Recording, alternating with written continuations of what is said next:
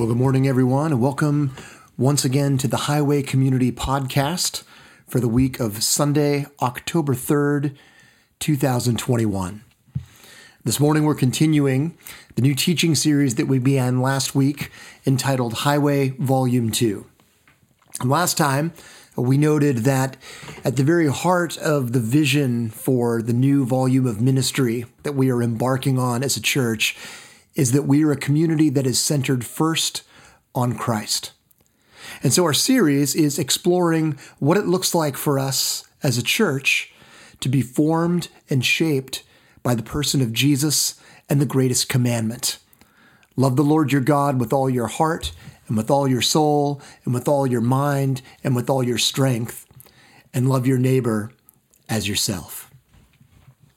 Well, at the end of the book of John, John is explicit about the fact that the stories in his gospel only represent a part of what Jesus said and did during his public ministry. John chapter 20, verse 30 says that Jesus performed many other signs in the presence of his disciples, which are not recorded in this book.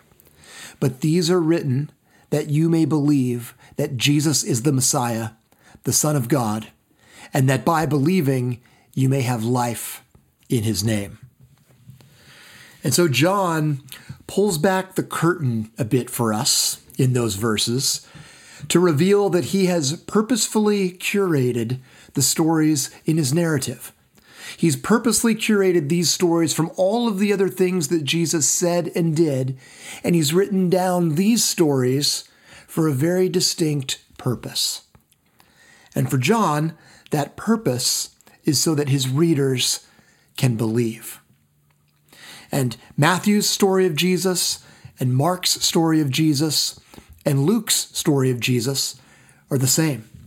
They are curated from all that Jesus said and did as well. And so the Gospels, both individually and collectively, are not the unabridged story of Jesus, which importantly reminds us that the things that are included in the New Testament stories of Jesus have been included on purpose. The things that the gospel writers have included are important to the story that they are telling about Jesus.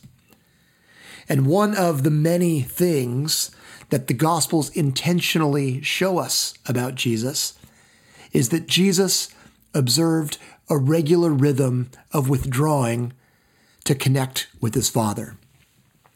Jesus observed a regular rhythm of withdrawing to connect with his Father. And with that in mind, listen to this thread from Luke's Gospel. In Luke chapter 5, after Jesus healed a man who was covered with leprosy, verse 15 says, Yet the news about him spread all the more, so that crowds of people came to hear him and to be healed of their sicknesses. But Jesus often withdrew to lonely places and prayed. Jesus often withdrew to lonely places and prayed. One chapter later, in Luke chapter 6, verse 12, we read that one of those days Jesus went out to a mountainside to pray and spent the night praying to God. In Luke chapter 9, we see Jesus praying again Luke 9:18 says once when Jesus was praying in private and his disciples were with him, he asked them, "Who do the crowds say that I am?" Two chapters later, Luke chapter 11 verse 1 says one day Jesus was praying in a certain place. When he finished, one of his disciples said to him, "Lord, teach us to pray, just as John taught his disciples." And what followed, of course, was Jesus' teaching of the Lord's Prayer. And then in Luke chapter 22, after Jesus had entered Jerusalem and shared in his final meal with his disciples, as the hour of his betrayal and arrest and everything else that would follow approached, Luke chapter 22, verse 39 says that Jesus went out as usual to the Mount of Olives, and his disciples followed him. On reaching the place, he said to them, Pray that you will not fall into temptation. And so we definitely see, you know, through the repetition in the narrative that Jesus observed a regular rhythm of prayer. And that is underscored even further in those verses from Luke 11 and Luke 22. Luke 11 1 says that Jesus was praying in a certain place. And Luke 22 39 says that Jesus went out as usual to the Mount of Olives, and on reaching the place, spoke to his disciples. And so Luke reveals for us in those verses that Jesus had regular places for prayer. Prayer was so central for Jesus that he had regular places for it. And for Jesus, that regular practice of prayer connected him to his Father in a vital way.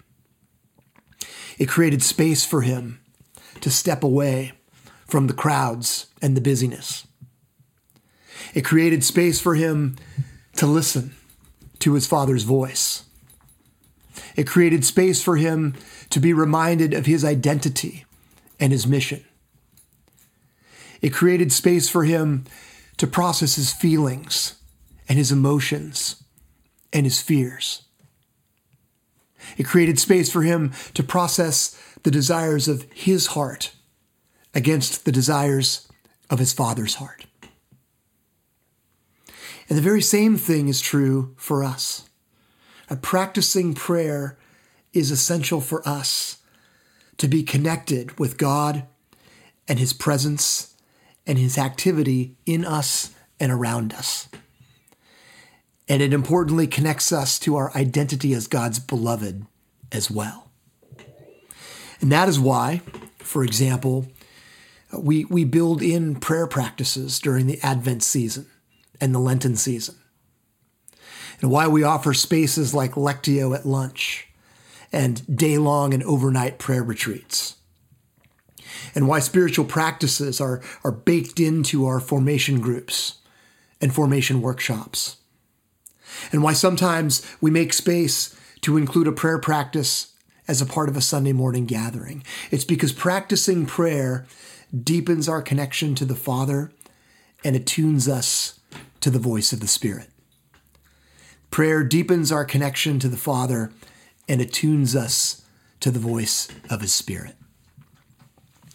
A part of the missional leadership training cohort that we participated in as a staff over the last two and a half years involved a pretty rigorous commitment to prayer practices. And so at, at each of our five retreats, uh, we would commit to a different practice.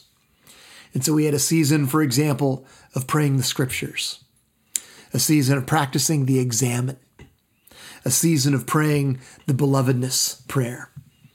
And then we spent six months toward the end of the cohort in the Ignatian Adventure, which is 32 weeks of daily prayer and meditations, which were designed as a journey to discover how faith can thrive in the midst of everyday life. And through all of that, uh, something that I learned, or maybe maybe better, something that I relearned because I already knew it, is that prayer practices are hard. Prayer practices are hard. So I grew up uh, listening to Steve Martin records. It's one of the strange peculiarities of my childhood development. Uh, and, and by the way, this is definitely not something that I would recommend or endorse for others, uh, but for me, it just was. I listened to Steve Martin records growing up. And while I didn't even understand uh, at least half of what he was talking about, thankfully.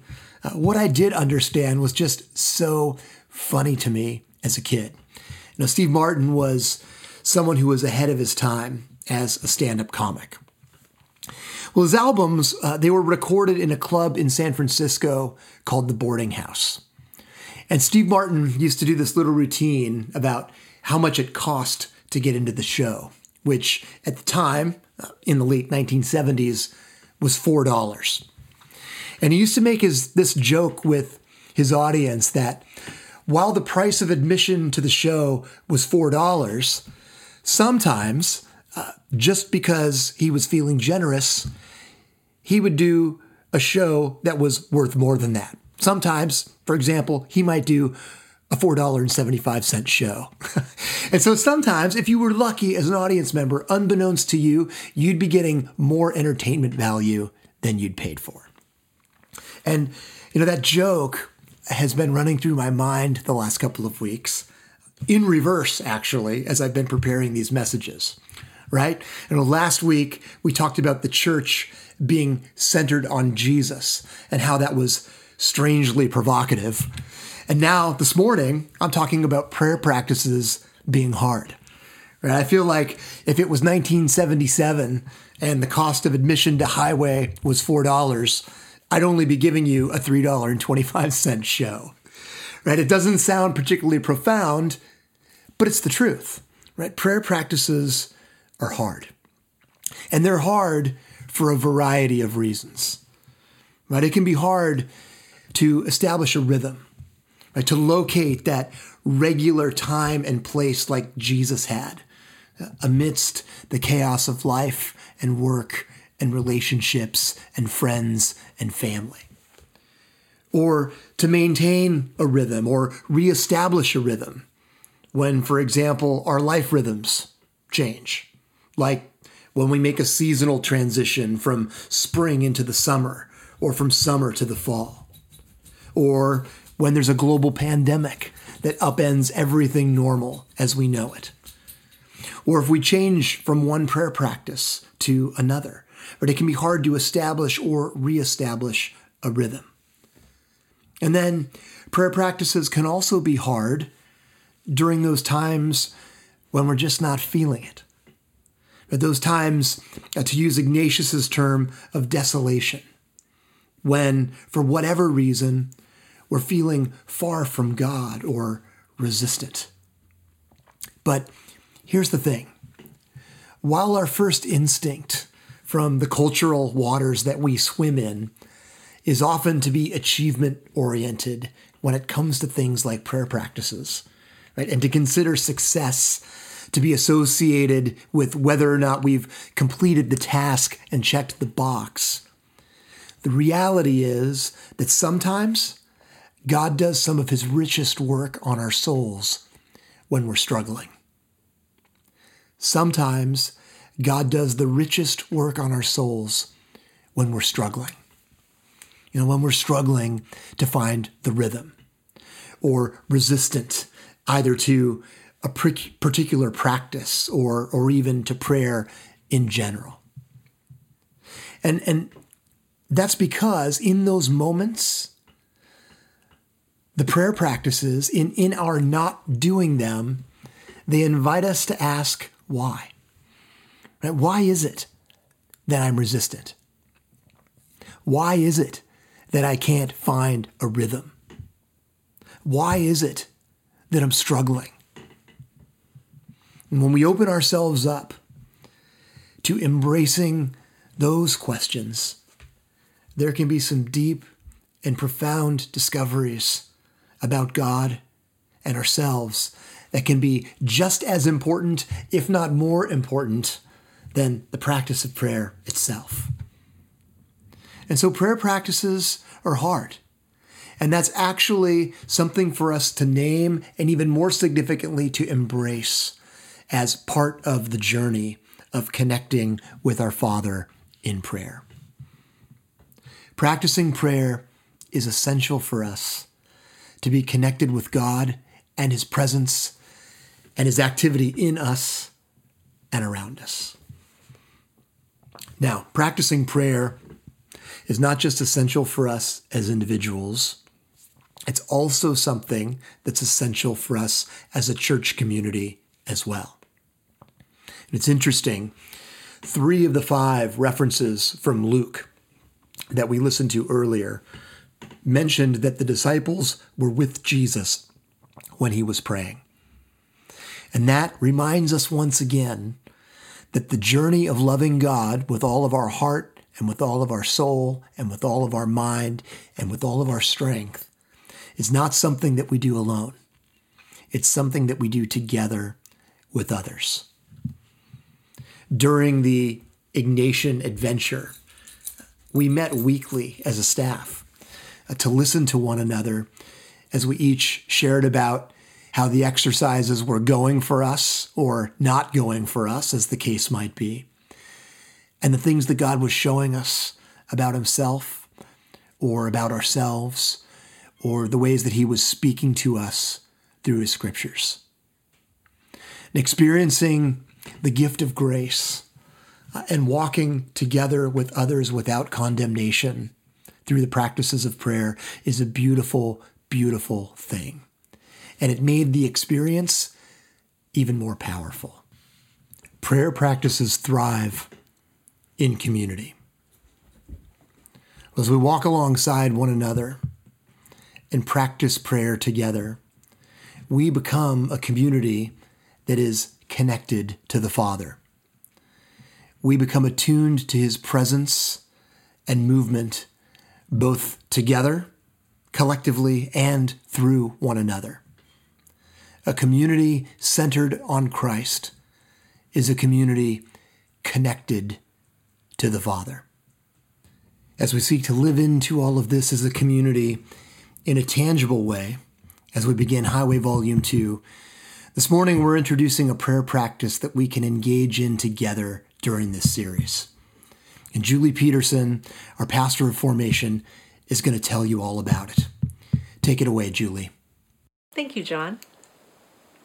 Highway family, throughout our Highway Volume 2 teaching series, over the course of the next eight weeks, we'll be engaging in a prayer practice together. This practice will revolve around a weekly passage and involve four steps or movements. The first movement is to simply read the passage. Read it slowly and take in the words.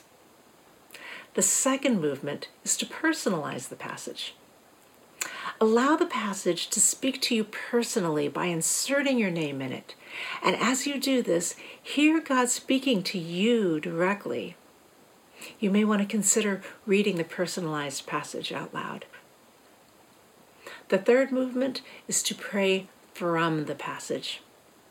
Allow the Holy Spirit to guide you as you pray in response to whatever emerges from your interaction with the passage. Perhaps that's with praise or questions or hope or confession, whatever emerges. And if a word or image or phrase arises for you, feel free to pray from that as well. Come to God with whatever the Holy Spirit has given you as you reflect on and pray from the passage. Okay, after you have read and personalized and prayed from the passage, and this should be done slowly over the course of, say, five to ten minutes. After this, extend this time of connection with God by bringing the passage with you as you move on through your day. The fourth movement of this prayer practice is to carry the passage. You can bring this passage with you in a number of different ways. You could memorize a portion or all of the passage, or you could continue your prayer response, or you might feel led to reflect on a phrase or image that God may have given you. For example, follow the Holy Spirit's guidance and hold that phrase or image or words or prayer from the passage in your heart as you move on in your day. Okay?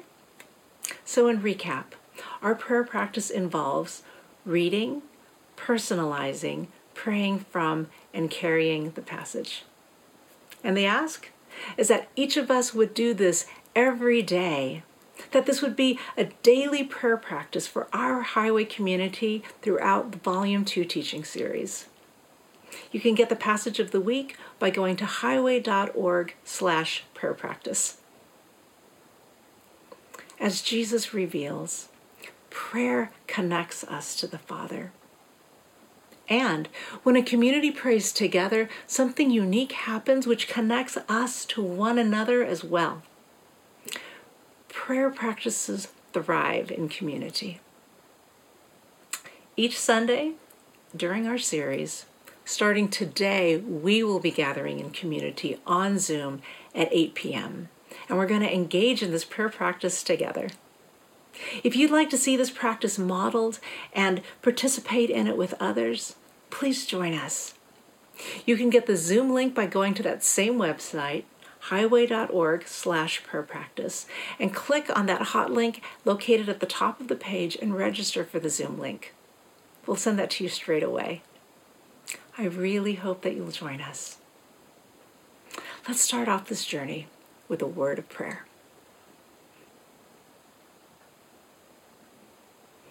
Almighty and Heavenly Father, we thank you for the tremendous honor it is to be able to connect with you through prayer at all times.